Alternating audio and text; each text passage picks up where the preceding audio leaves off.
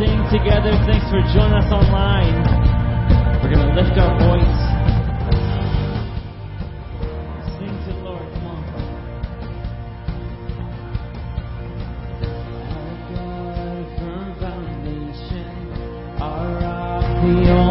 Solid ground, nations rise and fall. Kingdoms once strong, now shaken. We trust forever in your name, the name of Jesus. We trust the name of Jesus.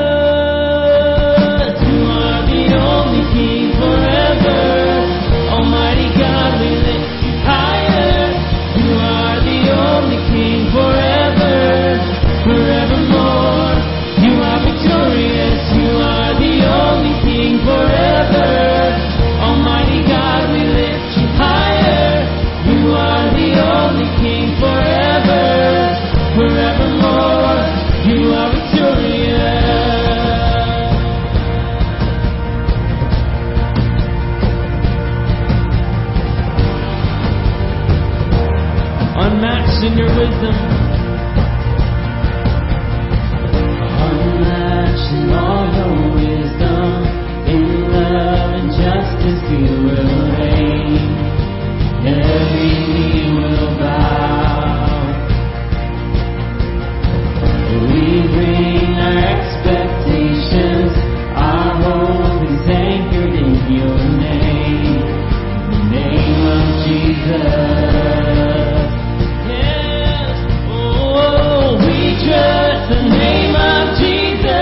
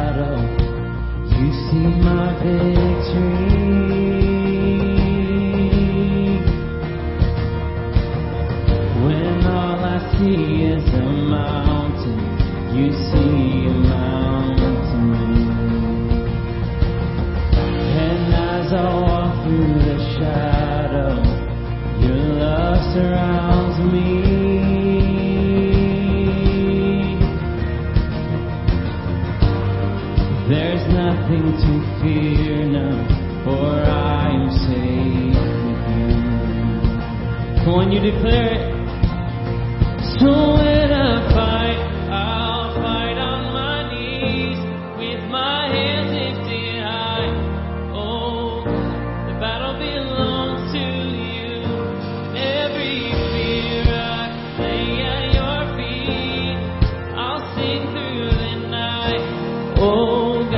The battle belongs to you.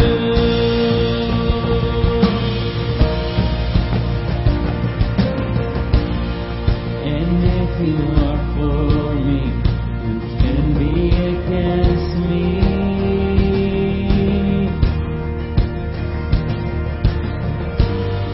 For Jesus, there's nothing impossible for you. When all I see are the ashes, you see the beauty. Thank you, God. When all I see is the cross, God, you see the empty tomb. So when I fight, I'll fight on my knees with my hands lifted high. Oh God, the battle belongs to you. And every fear I lay at your feet. I'll sing through the night. Oh God, the battle belongs to you. Almighty fortress, you go before us. Nothing can stand against the power of our God. You shine in the shadows. You win every battle. Nothing can stand against the power of our God. An almighty fortress, you go before us. Nothing can stand against the power of our God. You shine in the shadows. You win every battle. Nothing can stand against the power of our God. In almighty fortress, you go before us. Nothing can stand against the power of our God. You shine in the shadows. You win every battle. Nothing can stand against the power of our God. Oh, so when I fight, I'll fight on my knees with my hands lifted high. Oh God, the battle belongs to you. And every fear I lay at your feet. I'll sing through the night. Oh God, the battle belongs to you. Oh God, the battle belongs to you.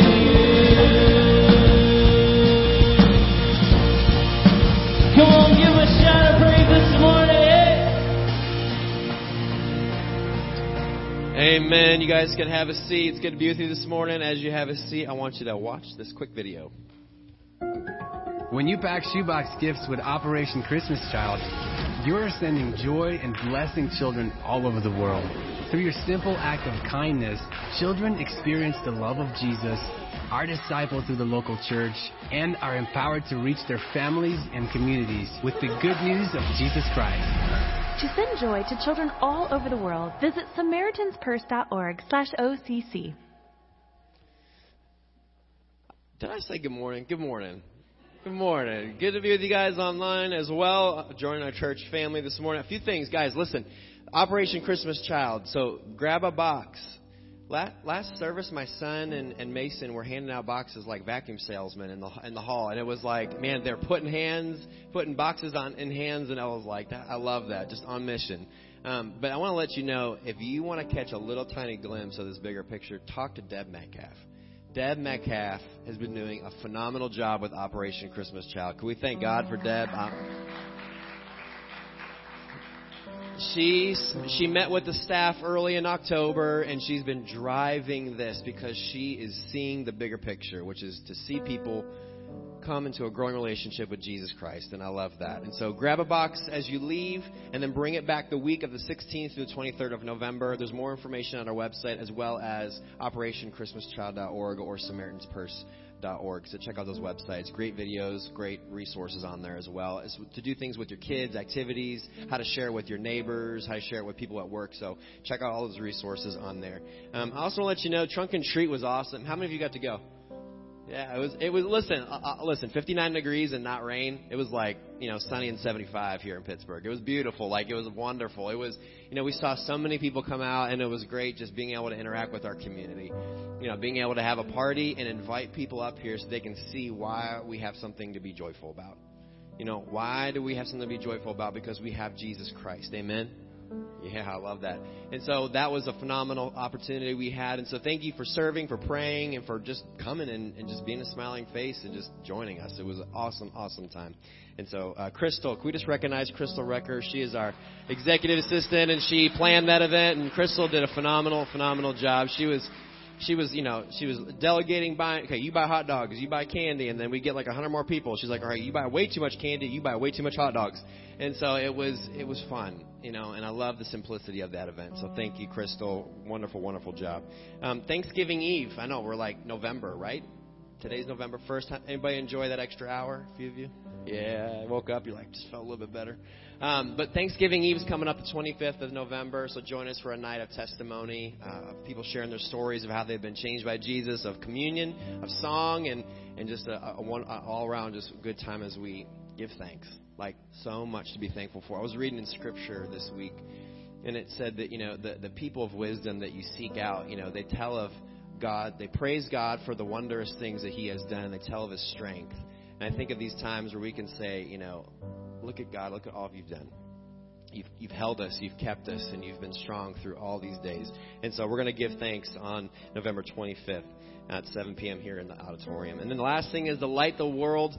Uh, we have a, a light experience as Christmas outreach. Um, if we could pull up that next Um, pictures, so just to connect the dots a little bit. So if you've been to Ogleby, you've seen as you drive through, they had the lights, the tunnel, and so we want to create that here in our parking lot. And so you're kind of going, okay, what in the world does this look like? Well, two things. One, talk to Beth DiPietro in the lobby, and she'll be able to get you on that team. If you can decorate, if you can build, if you can just, you know, walk around and, and be a runner, um, if you can drive a golf cart, there's all kinds of different opportunities to, to be uh, to be on this team. So check with Beth in the lobby. And the second thing is what we want to do is we want to have light stations all throughout our parking lot so people can, can walk through it. Um, we can drive around golf carts and just show people, you know, that there's something greater, because ultimately we're going to go through all those different stations and being able to see the lights, and then we're going to get to the greatest light, which is Jesus Christ and His birth. And so jump into that. This is I don't, we've never done anything like this here, so let's let this be a phenomenal opportunity, and let's just jump in. Let's be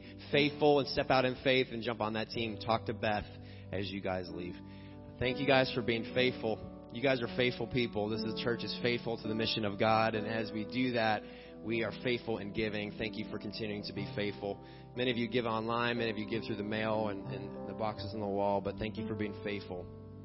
It is uh, God's calling us to just trust Him. And I know you guys are all trusting Him. So thank you for being faithful. Let's continue. Uh, pray as we continue on this morning. Lord, um, we just think about Your word that says, today is a day that You have made. We will rejoice and be glad in it. We will celebrate. And so, Lord, we, we sing songs like The Battle Belongs to You. Truly, Lord, the battle belongs to You, the battle of our minds, our hearts, our careers, battle of raising our children to know You, the battle of just trying to be a glimpse of You, Jesus, in this world. That, that battle is not ours to win. It is Yours that has already been won. And so, Jesus, we um, just celebrate what You did on the cross. We celebrate, Lord, that You are a risen King. And, Lord, as we go into this week, Lord, ignite our hearts. Help us to be captivated by You, Jesus. Not captivated by a candidate, but captivated by You, Jesus, our Lord and Savior. Lord, we love You, and we thank You for this morning that we have an opportunity to exalt You, to worship You, and to give, uh, Lord, and to um, just just build unity. Lord, this is a place of refuge, a place of respite. Thank You for this church. Um, thank You for this place we can be in. We ask all things in Jesus' name.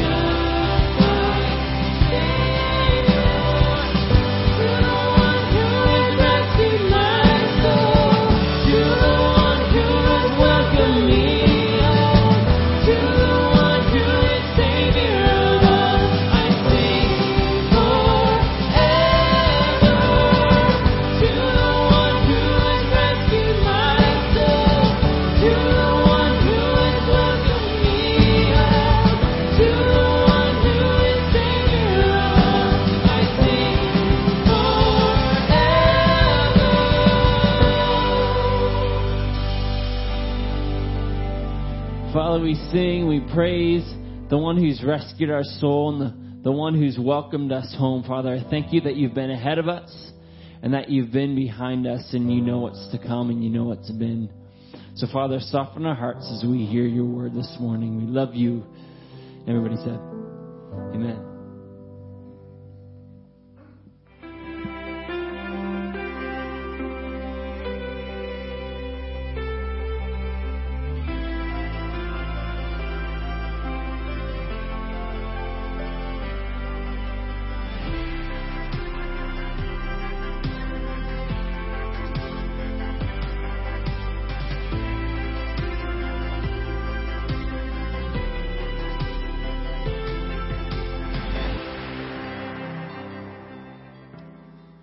Aren't you glad to be here this morning? What a great God we serve. Let's thank our great God. What a great God. Amen. Uh, before we jump into the message, I want to encourage you all. On, when you're coming in, you'll see they have the table there in the door. Uh, grab grab the message notes so you can follow along. And then we also have the birthday gift of Jesus list. I'm going to encourage everyone to grab one of this list. On it has our, our list for this year, twenty twenty, our list of ninety thousand dollars worth of projects. And I know that's a big goal. It was a big goal last year. It'll be a big goal this year.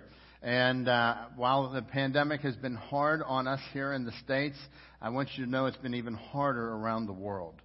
Uh, I know of several missionaries that are struggling with support right now uh, just because others have saying, hey, we don't have it, we can't give it. So I want to I want to encourage you. Would you pray with me about this? Let's let's look at the, what God has for us to do. Uh, every year we are able to take the birthday gift of Jesus. We uh, take Christmas and we say, let's put Jesus at the top, and we give more to Jesus than anybody else. So I mean, we still give gifts to everybody. We have a good time, but we give more to Jesus than anybody else. And pray about your part and ask God. Say, Lord, if you'll provide for me uh, what, what you want, would, would you would you give it to me? And so I'll tell you what, for for uh, for my wife and I, we pray about this every year, and we ask God to supply. And we've already seen God's uh, His provision in, in an incredible way already. And as I look at His provision, I can see that uh, I, as I, as I've gotten some things that come out of nowhere. I mean, just like some crazy things have happened to us. Uh, this happened again to us this year. Our health insurance company said, "Hey, you were healthy this year. We're going to give you some money back." I'm like, what? That just doesn't happen, right? So that's a little bit extra. And so we're able to take that. And it basically, it doesn't mean that I'm healthy. It means I didn't go to the doctor, all right? So so, so what that means is they, they gave us a refund, or they just charged too much in the beginning, and I don't know what that's all about. But my point is, we are taking that. We're giving that to the to the missionaries. It's going to be our birthday gift to Jesus. And we're asking God to supply above and beyond. Ephesians three twenty says that God can do exceedingly abundantly above what we could ask or think. Amen? And so I want to encourage you, please take this and, and begin to pray about your part. You can give online. Uh, it's on our website. You go to the church website. You'll see this list is on the website. Uh, we'll have these here. In a week or two, we'll have out the directory so you can see pictures of everybody where this will be going to. But as I look at it, I'm seeing people on here. We're, we're supporting several missions in Haiti.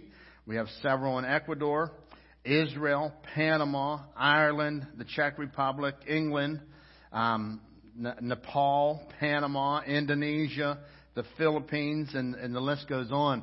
So I want to encourage you, let's uh, let's put this at the top, make Jesus number one as we approach Christmas, and uh, let's just ask God that He would uh, allow us to be the supplier. Amen? Actually, He's our supplier. We're asking Him to, to meet the needs as we are able to give to others around the world. And then I also want to give you an encouragement update. Last week I asked you to pray for Ken Myers, eighty-seven years old, in our church, was in the hospital battling the coronavirus. He was in there for two weeks, and he was released to go home, and he is recovering well at home. Can we thank God for that, folks? All right?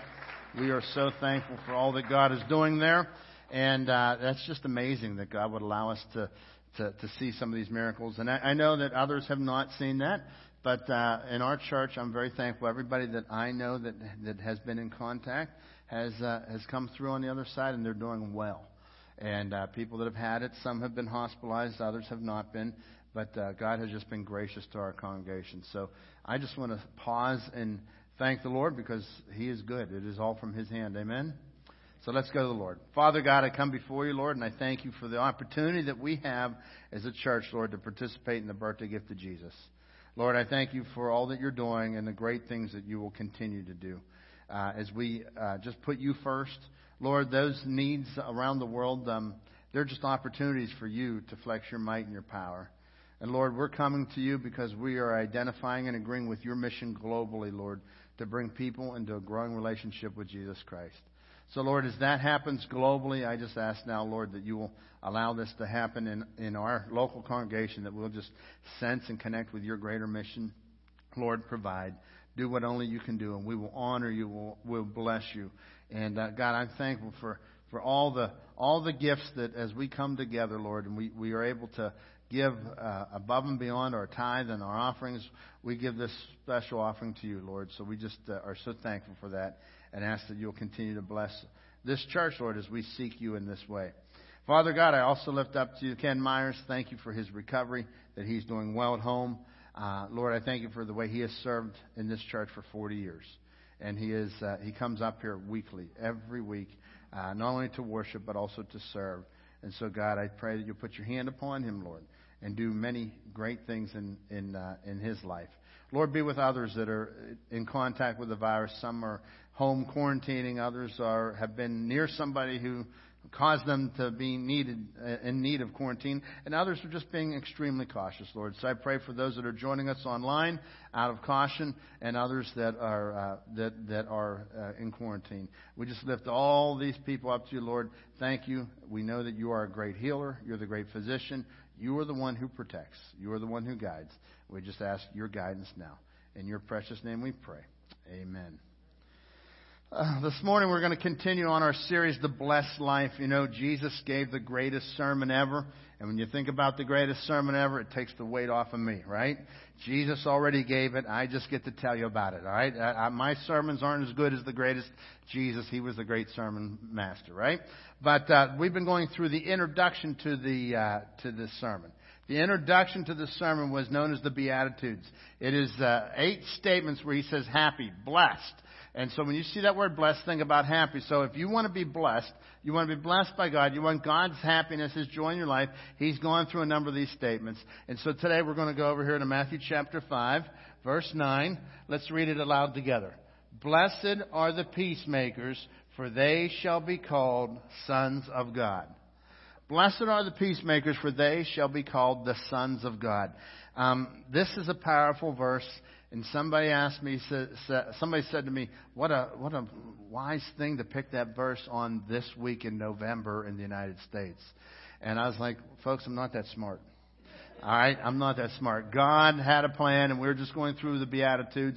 And I can tell you that today, this is a powerful verse in the midst of our midst of our world that we're living. The Bible is about peace. You know, all over the Bible we see peace. God talks about peace all over the Bible, and you see this word peace come up. As a matter of fact, if you were to search the Bible, you'd find out that this word comes up four hundred times. You see a reference to peace. Uh, it's either peace with uh, peace with God, number one. We see that God wants us to have peace with Him. We see, number two, that it is also peace uh, among people. It's either individual peace, peace with uh, in relationships, or also peace on a national level. And so when you think about that, those types of peace, um, the, the, the peace is a pretty important subject in the Bible. Like God's Word, as you as you begin this, you've got to understand, as we're looking at this statement, blessed are the peacemakers, for they will be called the sons of God, that this whole Bible is about peace. In the beginning of the book, if you read the first couple chapters, chapters one and two, you'll see that the Bible starts out in peace. And God says, listen, there's one fruit that you can't eat of. Don't eat of this tree or you will surely die. And so what does man do? Man wages war against God. It was man's decision. Man decided that he was going to sin, that he was going to do to, uh, to, to do wrong here. And so the war begins. And so after the second chapter in the Bible, you see from Genesis chapter three, and you read the entire Bible, you see a war that is taking place basically between God and man. And God is not the one at war. We are at war with God. Our sin has separated us from a holy God and has put us at odds with God. And as a matter of fact, the greatest thing that we see in the Bible is the rescue mission that God came to make peace with us. Amen? It was His peace. Jesus came to make peace with you and I. He leaves heaven, comes down to earth, and He lives the perfect life. He goes to the cross. He dies on the cross, pays for your sin. And uh, the Scripture says that He who knew no sin became sin for us so that we might have peace with God. And when God did that, that was the greatest gift ever. You read the Bible, you go all the way to the end of the Bible, and you'll see that peace comes back in the end. Read Revelation, go to the end of the book of the Bible, the end of Revelation in the Bible, and you'll read about the peace that comes from God, and the, the peace that will be eternal. There will be eternal peace, like, like this is God's reign. We're going to reign forever in heaven with God in peace. Now, isn't that powerful? Because we don't know what that's like. We live in a world where we don't understand what peace is like. Like, how can we understand peace? Well, we have to begin with Christ. Peace When you look at it in the Bible, um, quite often you'll see this Hebrew word in the Old Testament. It was shalom. Okay, the Jewish people would quite often greet each other with that, and you know we would say good morning. They would quite often say shalom, and um, just look at your neighbor and say shalom, shalom. Okay, there you go. You guys are good. You guys are good at it, right? Uh, peace.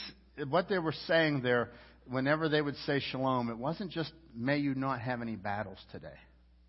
It was may you experience peace. May you experience everything that is wonderful and good. May your whole being, may you have no battles, yes, but may your whole being, your mind, your heart, and your body. When they said shalom, that word peace encompassed everything that may you experience this totality of well-being of mind, heart, and body and have this peace. And when God's called us to be peacemakers, blessed are the peacemakers, for they will be called the sons of God. They will know that you belong to God by because we're the peacemakers. Um, Peacemakers understand that there's a power behind peace. Peace has a tremendous amount of power to it. And so there's a uh, this incredible um, ability for us that God has given us to go out and become peacemakers, to take people that were at opposites and bring them together. Not just to have absence of battle, but to take people that are opponents to each other and that they can now be reconciled. The, the scriptures talk about this thing, the ministry of reconciliation. That's what Jesus did for us. When Jesus came and He died on the cross, He reconciled us. We were once enemies with God, and God reconciled us unto Himself. So He didn't just say the battle's over. He said that not only is the battle over, but you're my friend. And so God has given us that ministry of reconciliation. So as we move into this today, I want to give you, as far as being a peacemaker, I want to give you four basic truths that we've got to understand here today that are going to be encouraging to you as you are a peacemaker. And as we go throughout this week, I, I know that peace is absolutely necessary. Many people have, uh, have, have become at just absolute torture inside. Many people become uh, overwhelmed and, and overtaken by politics and by the world that we're living in. And may I just share with you, yes, we know that this world has been upside down, and it's been upside down for quite a while. Has it not been? Uh, this is nothing, something new, but it has been marching uh, towards a, a total unrest. And so we are the people that God's called to be the peacemakers out there. So if you want to be happy this week, be a peacemaker. I'm going to give you some thoughts here. But first of all, we've got to understand that peace, the source of peace is God. Would you say that with me? The source of peace is God. God is the one who brings about peace. If you go in the New Testament, you'll find that He is called the God of peace six times.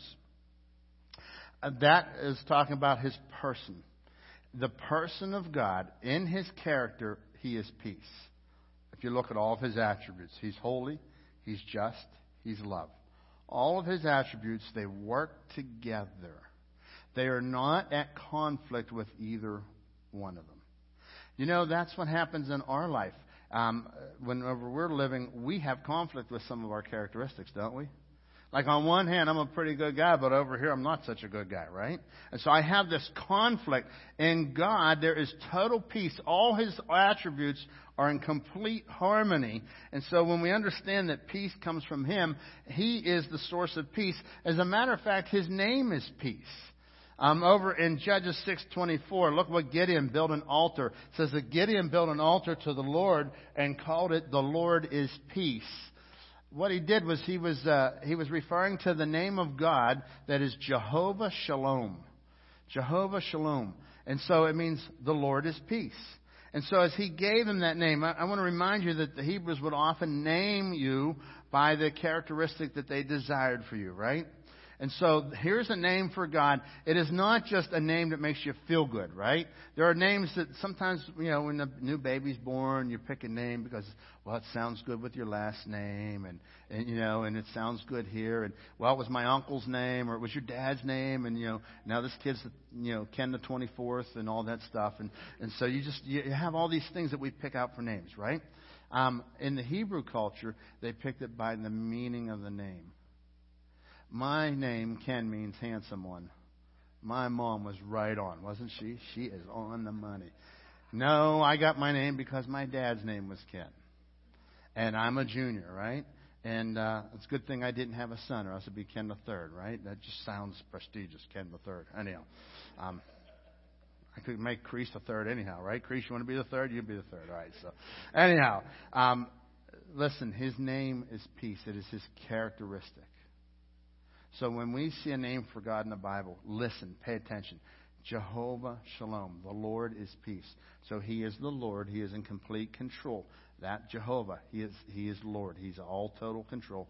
He is Shalom. He is peace. The Lord is peace.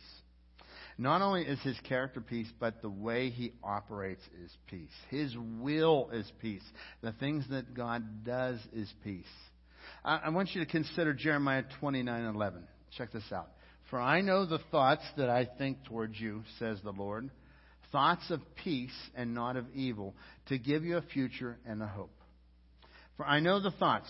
God is saying here, He's talking to the nation of Israel. He says, listen, I know the thoughts that I'm thinking towards you. They are good thoughts. They are thoughts of peace, shalom, wholeness, prosperity. As a matter of fact, another translation translates it like this. For I know the plans that I have for you, declares the Lord, plans to prosper you. That's the same word, shalom. Peace, prosper. Plans to prosper you, not to harm you. Plans to give you a hope and a future. The fact that God is thinking about you is a miracle, is it not? God is thinking about me and God is thinking about you. This is a complete miracle. You are not just a number in infinity. You are a name, and you're more than a name. You are a person, and God loves you. He is thinking about you, and He is thinking thoughts of peace about you. Peace towards your life. Peace towards uh, what He wants to accomplish in your will. He thinks about our peace to accomplish His perfect plan. And so God has a plan for each one of us. Uh, and you may have experienced some uh, some unrest in your life. You may have experienced some non-peaceful times in your life. And I just want you to know that that does not thwart the thinking of God or the plans of God for your life. Amen? Like God is not... Because you had a troubled time yesterday does not mean that God does not love you. Uh, many people think this. Uh, and you know what? The world wants us to think this. The world wants us to think the opposite of what God thinks. God says, I know what I'm thinking towards you. It is peace and it is to prosper. It's all good. It's total shalom for your life. And the world wants you to think that God doesn't love you. The world wants you to think because you screwed up, like God could not love you. Listen, God loves you so much that the price tag for your soul had Jesus' name on it. It was the price tag of your soul was for His Son. The Son of God went to the cross and He paid for your sin once for all forever. He rose again that you might have eternal life. And so human history starts in peace. Sin enters the picture. But Jesus says, I am going to take care of this. And He comes to the cross. As a matter of fact, when Jesus came to the earth, He came in peace. The angel, and you know, we're going to be talking about Christmas here not far away in the next eight weeks here. Um, for the uh, the angel, when the angel came and they announced the birth, check this out. The angel says, glory to God. We'll go to the next verse. Luke two fourteen, glory to God in the highest, and on earth peace, goodwill toward men. The, the mission of Jesus was to bring peace so that you might have peace with God. That was the mission, so that He could rescue your soul, so that you and God could be reconciled. You were at odds with God, God's holiness. He is, He is perfect. He's sinless. And and we can't even compete. We can't even comprehend that. And Jesus comes and He says, I am going to die on the cross so that you and God can be reconciled. So that the two of you may have a relationship, that you might have a relationship with God. Luke nineteen fourteen, Jesus, as He was teaching and, and living His life, um, His subjects hated Him. And uh, they rejected Him. And it says, the scriptures tell us here, Luke gives the account, that they said, we don't want this man to be our king. So they had a total rejection of Jesus Christ.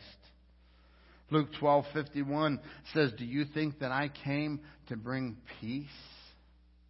But now, Um, it is hidden from your eyes. Look here. He says, I even, uh, I'm sorry, we, we jumped ahead there. We'll go back there. Luke twelve fifty-one. Maybe I don't have it on the screen.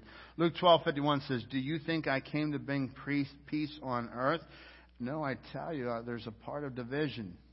And what he was saying when he said that, he's, he's saying, listen, that there, when Jesus' message came, that his message was so different that it would actually, there would be a divide. Like, like there, it, in some cultures, you know, when you follow Jesus today, in some cultures, they walk away from family.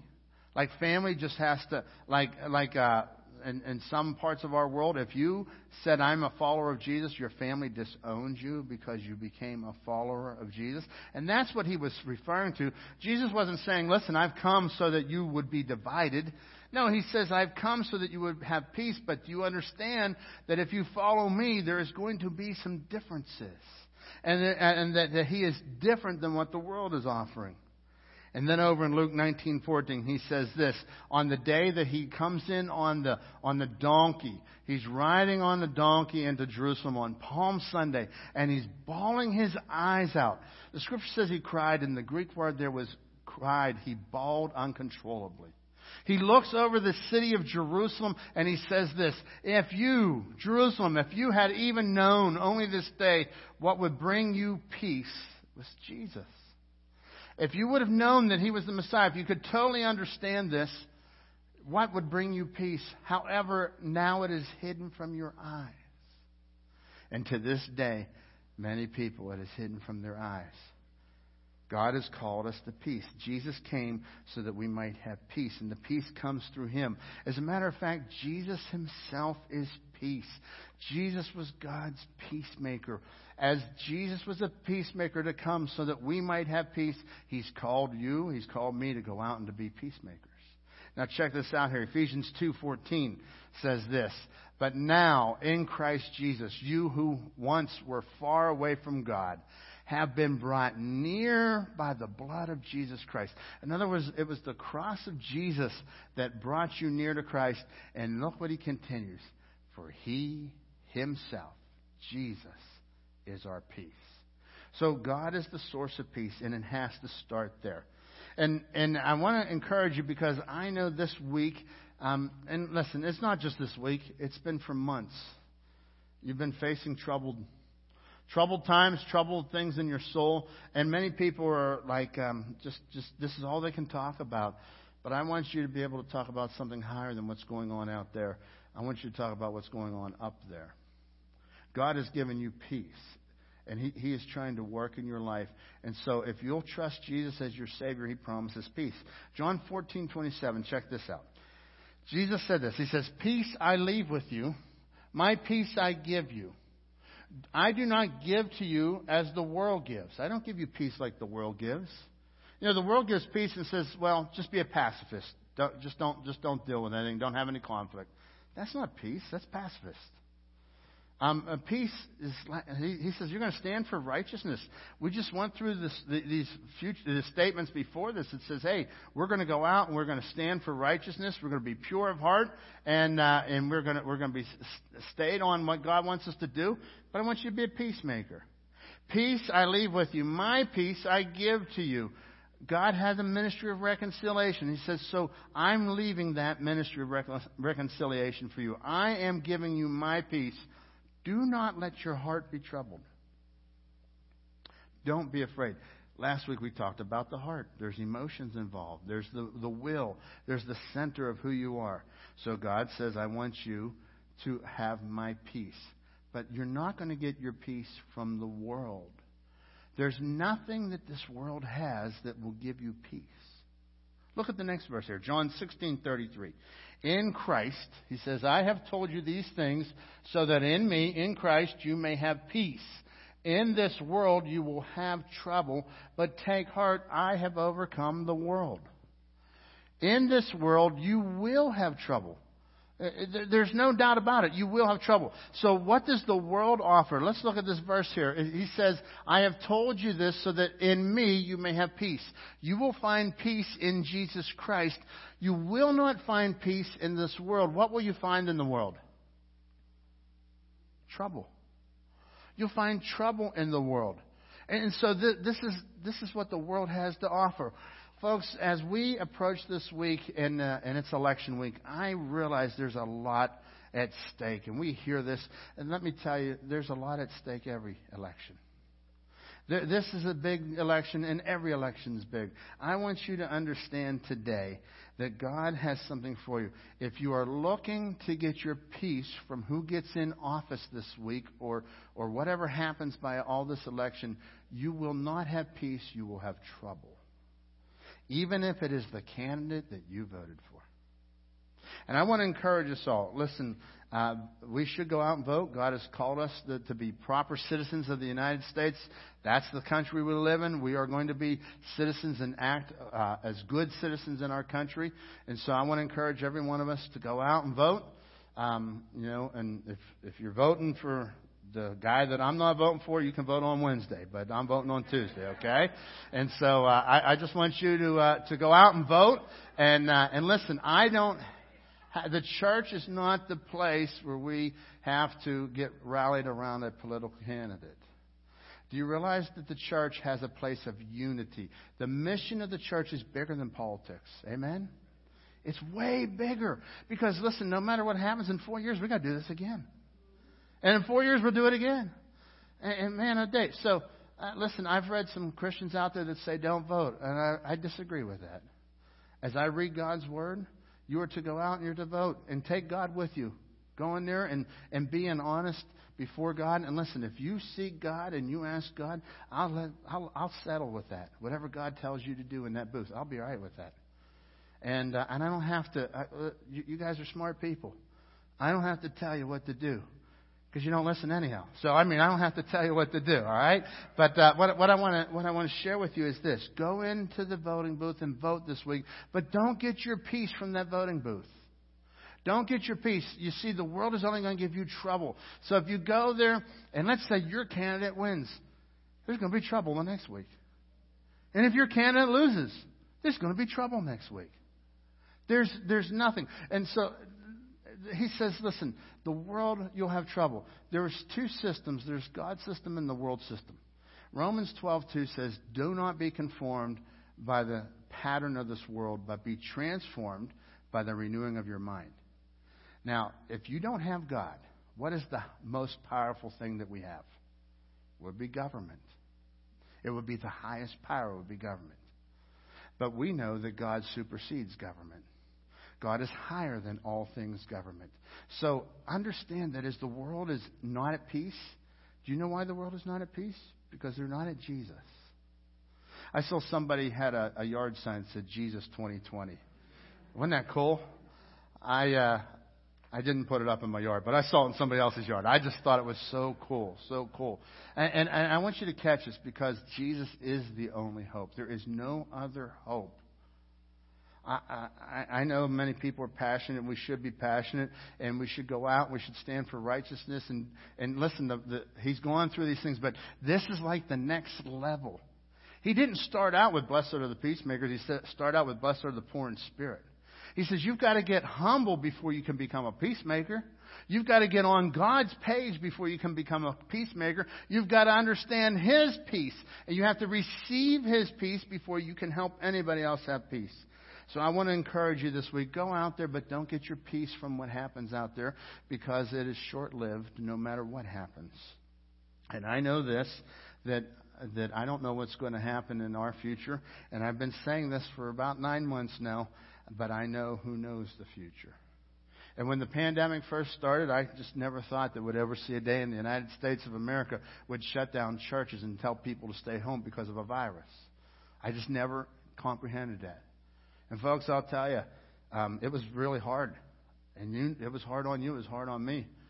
It's much more fun to speak when there's at least five of you out there, you know. And uh, and listen, these doors will always be open from here out. Um, you can come in in a hazmat suit, uh, but I'll be here. And I want to encourage you. We're moving forward. My peace does not come, and your peace does not come from what happens in our world, what happens in your your financial status, what happens in your health. Listen, good health is wonderful, and we want good health, but that is not where we get our peace from? Our peace must come from Jesus. And so this is polar opposite of what the world says, right?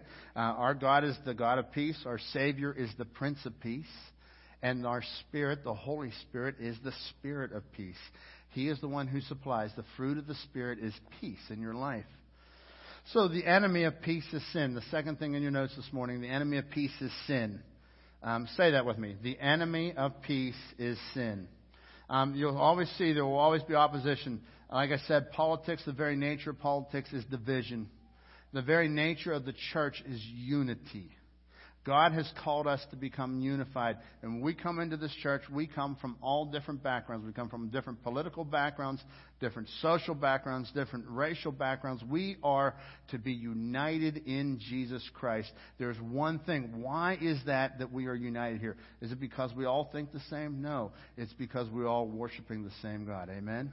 Let's thank Him for that this morning. We worship the same God. And as we come together, there will be disagreements, and that's just part of having different people. And I'm different, you're different, everybody's different. And uh, and God says, listen, I, I love all of you. I, no matter no matter what's going on out there, you're I want you to have a relationship with me. And so the enemy of peace is sin. So we see that in our relationship with God. Sin prohibits this free relationship with God, right? Um, but it also as uh, it, it, it messes up things in our life. When sin's involved, it just destroys it destroys relationship. You won't have peace in a marriage relationship when sin's involved.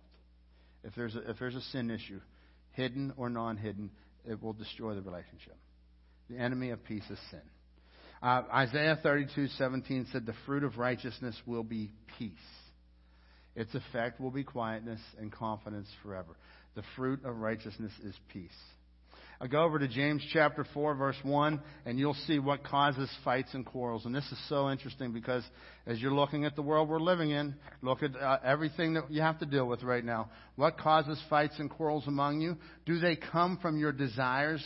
Uh, uh, do, don't they come from your desires that battle within you? So he says, what causes the problems out there? What causes the trouble? They come from the desire from within you. And so the number one conflict that we have is with ourselves.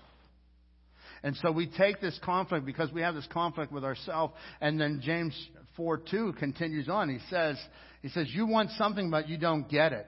You kill and covet, but you cannot have what you want. You quarrel and fight. You do not have because you do not ask of God. So in other words, this this struggle from within, and now you you you know you got to surrender to God. He's saying you're not surrendering to what God wants and His will. You're not coming and talking to Him.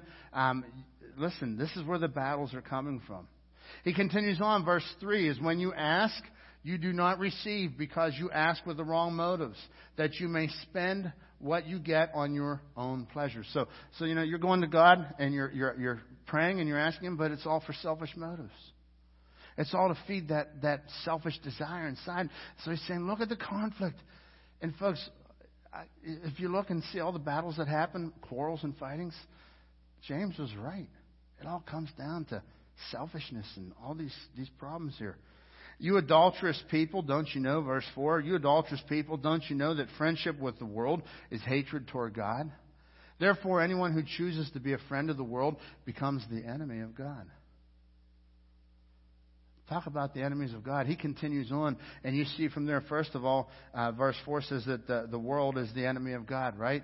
So if you want to think the enemies of God, think of the enemies of peace here, is, is, is the world. Uh, the flesh. You know, that's that, that's that desire, verse uh, verse one there, the desires that come from within you that you're battling with. And then verse seven, he goes on, he talks about the devil. And I think most people said that the only the only opposition is the devil. Well, I think the devil doesn't have to work as hard sometimes because they've got enough problems within my own flesh. And so the flesh, the world, the system of the world, the way, listen, the world system is division. God's system is, come unto me, all that are weak and heavy laden, all that are weak and heavy laden, and I will give you rest. We are united when we worship around Christ. Whoever sides with the enemy declares war on God, is what, what he said here. If you side with the world, you declare war on God. Whenever you declare war on God, you become a troublemaker. not a peacemaker. And so I want to encourage us as a church, as followers of Christ, to become peacemakers. Let's go out and be the people who make peace. Not just the absence of conflict, but who help sit down with people who are from opposite sides and help them get together. I want to encourage you with this. Um, have you ever sat down with somebody who's not like you? You ever sat down with somebody and had dinner with somebody that, that doesn't believe like you do, that doesn't act like you do, that doesn't think like you do? I've had this from many, many times in my life. I'll never forget several years ago, I was sitting down with somebody who was an atheist, and he told me right out, he goes, "I don't know if you want to hang out with me. I don't believe in God." I said, "I'd love to hang out with you." He says, "I don't want you preaching at me." I said, "I just want to have dinner. I preach on Sunday." And you know what? We're still friends. I remember years ago, somebody came up to me, and they were, they were, um, just doing things that were total opposite of what God teaches in His Word. This person came up to me. I was leading a young adult group, and I'll never forget, said, "You know, thank you so much for allowing me to come. You know, I am, my life is total opposite of everything you guys teach here." And, and I said, "That's cool. Could we come and hang out with you?"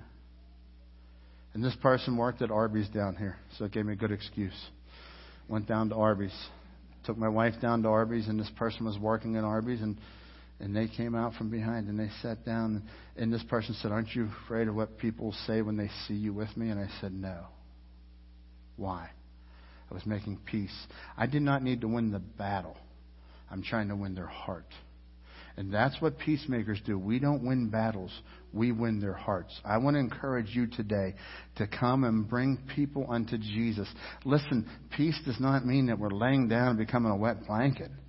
It means that we are still standing for righteousness. We are still taking God and moving forward with the things of God.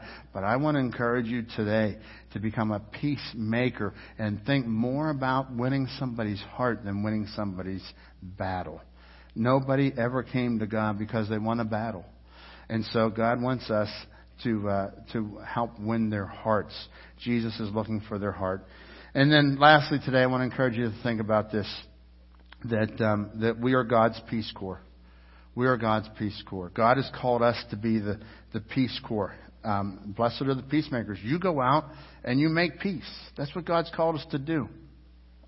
Titus three says, "At one time we too were foolish. We were disobedient. We were away from God. Yet we've now experienced peace." And over here in Romans five one, let's read Romans five one together.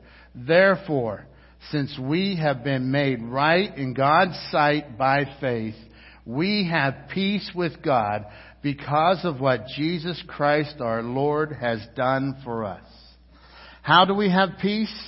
We have peace through what Jesus did on the cross. We have been made right with God.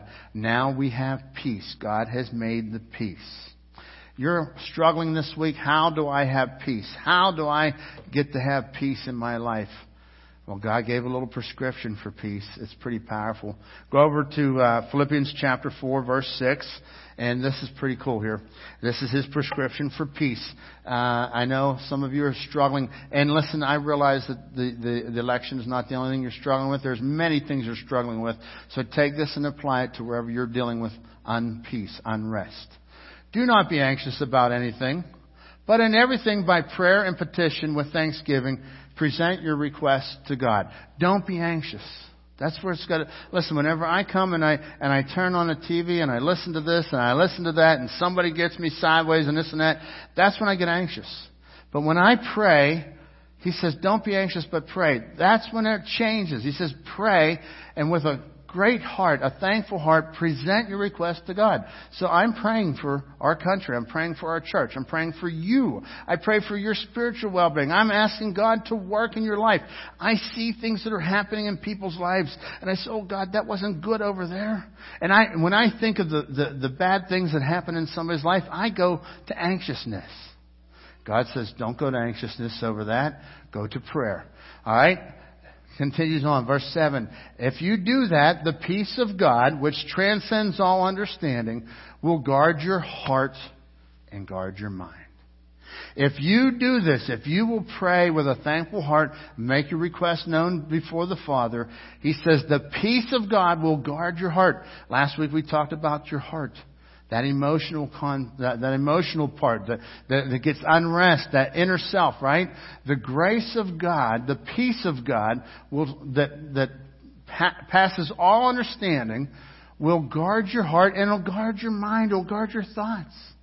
And he continues on. He says, whatever, finally, whatever is true, whatever is noble, whatever is right, whatever is pure, whatever is lovely, whatever is admirable, if there's anything excellent or praiseworthy, think about these things.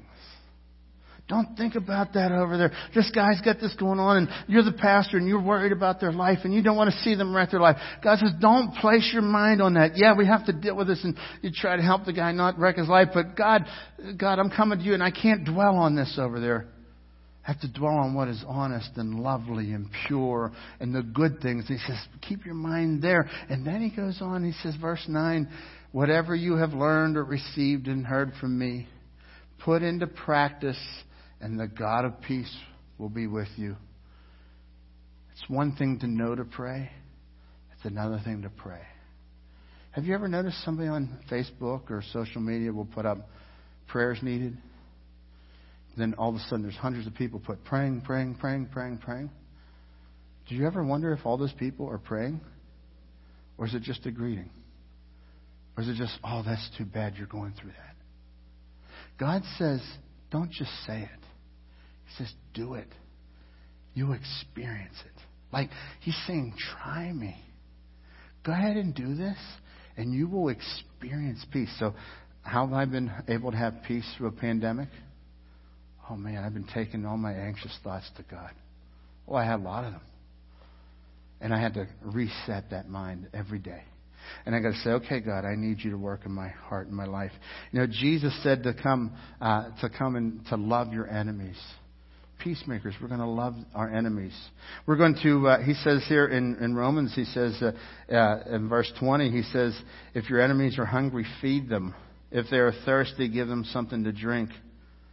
I'm going to tell you what I do every year on election day. I go down and, you know, there's all those people down there that, you know, there's two sides to the vote, right? And uh, and so I know who I'm voting for before I go down, but there's always somebody down there handing me a card. And you know what I do? I go down and I take pizza. You say, what? You know, all those people that are working the polls, they're there all day, and they're hungry. And, you know, some of them have a little brown bag. Others are famished in the corner over there, you know. Uh, and so I, I take pizza, and I take I take enough pizza for all the poll worker, all the poll workers, and and for the people outside that that I'm not going to vote for. And and you know, when you do that, you hand them a pizza, they're like, "Wow, I never knew that you cared." I give pizza to Republicans and Democrats both. You have to put red pepperoni on, I guess, for some of them to eat it. I don't know, right? Listen, I give it to both of them. Why? Because God says, if your enemy's hungry, feed them. Give them. Care for them. I want to encourage you, what could you do at your poll place this year? What could you do? Maybe you voted in the mail, you voted early, you voted often. I don't know what you've done already. But listen, go go out and uh, vote again, all right? But I, I want to encourage you. Yeah, strike that from the record, all right? So um, I want to encourage you to go out and be a peacemaker out there. And never underestimate the power of a seed, because those are seeds of peace. Never underestimate. The last thought in your notes is never underestimate the power of a seed. Um, James three eighteen says that those who are peacemakers will plant seeds of peace and reap a harvest of righteousness. You know, when I take pizza down here and I give it to everybody, that's a seed of peace. Whenever I sit down with my friend who doesn't believe in God, that's a seed of peace. When I sit down with my friend over here who has a uh, uh, who lives socially, completely socially different than I live, I, I am planting seeds of peace. I'm not winning battles. I'm planting seeds of peace. And what happens, I want, I want you to catch this, that seed goes in there, and the weight of the soil on top of that seed is, is it two times the weight of the seed? Is it three times? Is it ten times the weight of the seed? What is it? And all of a sudden the miracle happens. It starts to grow. And as it keeps growing, it, it moves mountains. Literally, like this little seed moves all this. I planted some grass in my backyard, and I can't believe it. It's growing already at, and like in two weeks' time, because that little seed has a miracle that happens, and, and this growth happens, and it, and it grows. And, and pretty soon, God says, if you plant the seed of peace, you will reap righteousness. So I want to encourage you, we have to first receive peace. And so this week, As uh, as we go and depart from this place, I want we're going to close with a song, "It Is Well With My Soul."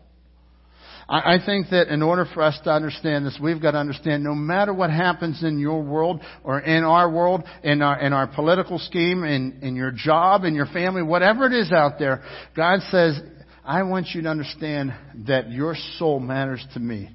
And if you will come and get that peace with God first, it will transform your life.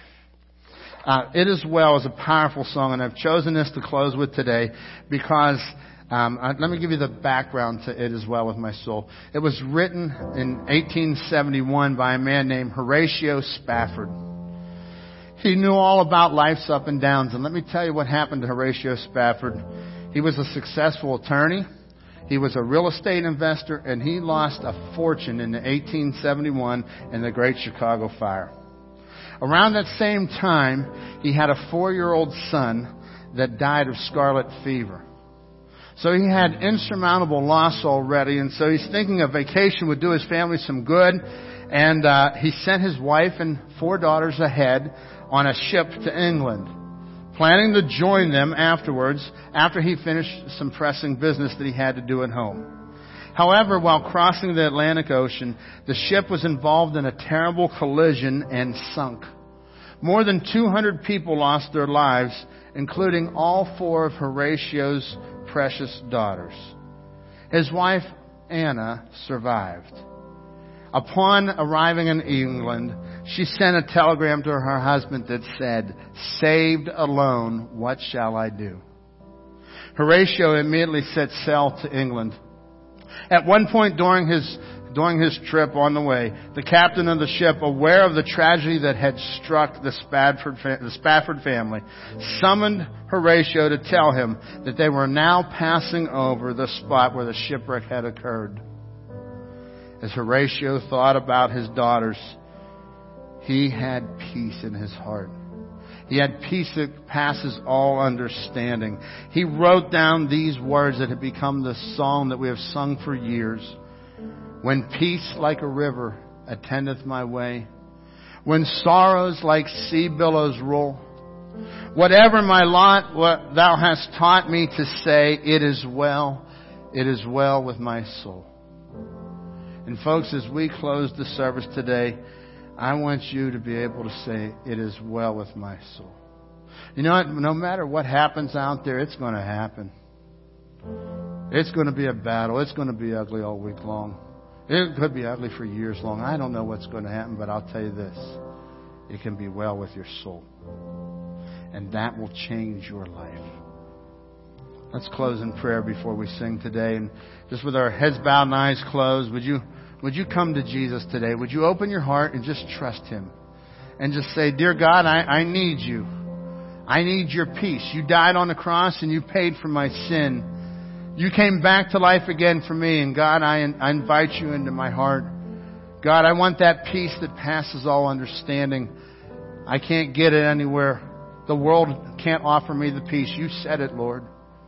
So God, I need your peace today. And for others in this church today, I want to invite you to be a peacemaker.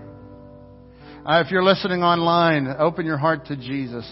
Will you open your heart to become a peacemaker, to help people find peace? And, and we, we are planting seeds of peace out there. We're not winning battles. We're, we're planting seeds of peace to win people's hearts. And I want to encourage you today, would you begin to pray and ask God? It starts with your soul, folks. Don't go home and try harder. Get peace in your soul. Father God, I thank you for this day. I ask that you'll be honored and adored as we leave this place, Lord. Use our people to be the peacemakers in our world that so needed more now than ever. God, be honored and adored as we close in singing this song. In your name we pray. Amen. Let's all stand together as we sing this song, It Is Well With My Soul.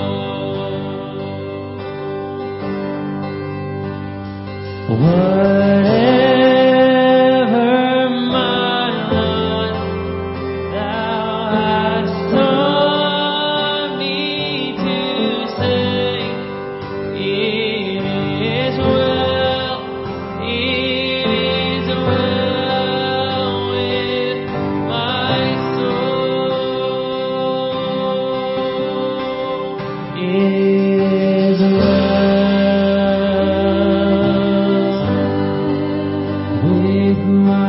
so,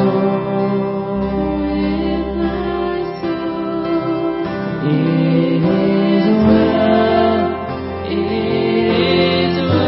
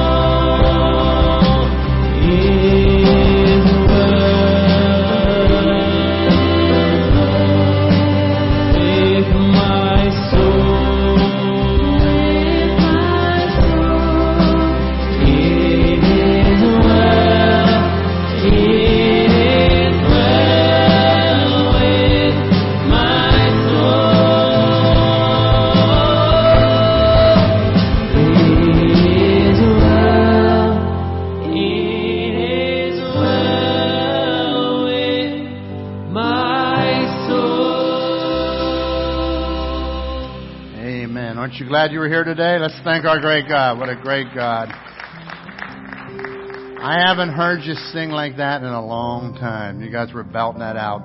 Let's go be peacemakers this week. Amen. God bless you, for they will call you the sons of God. Have a great week.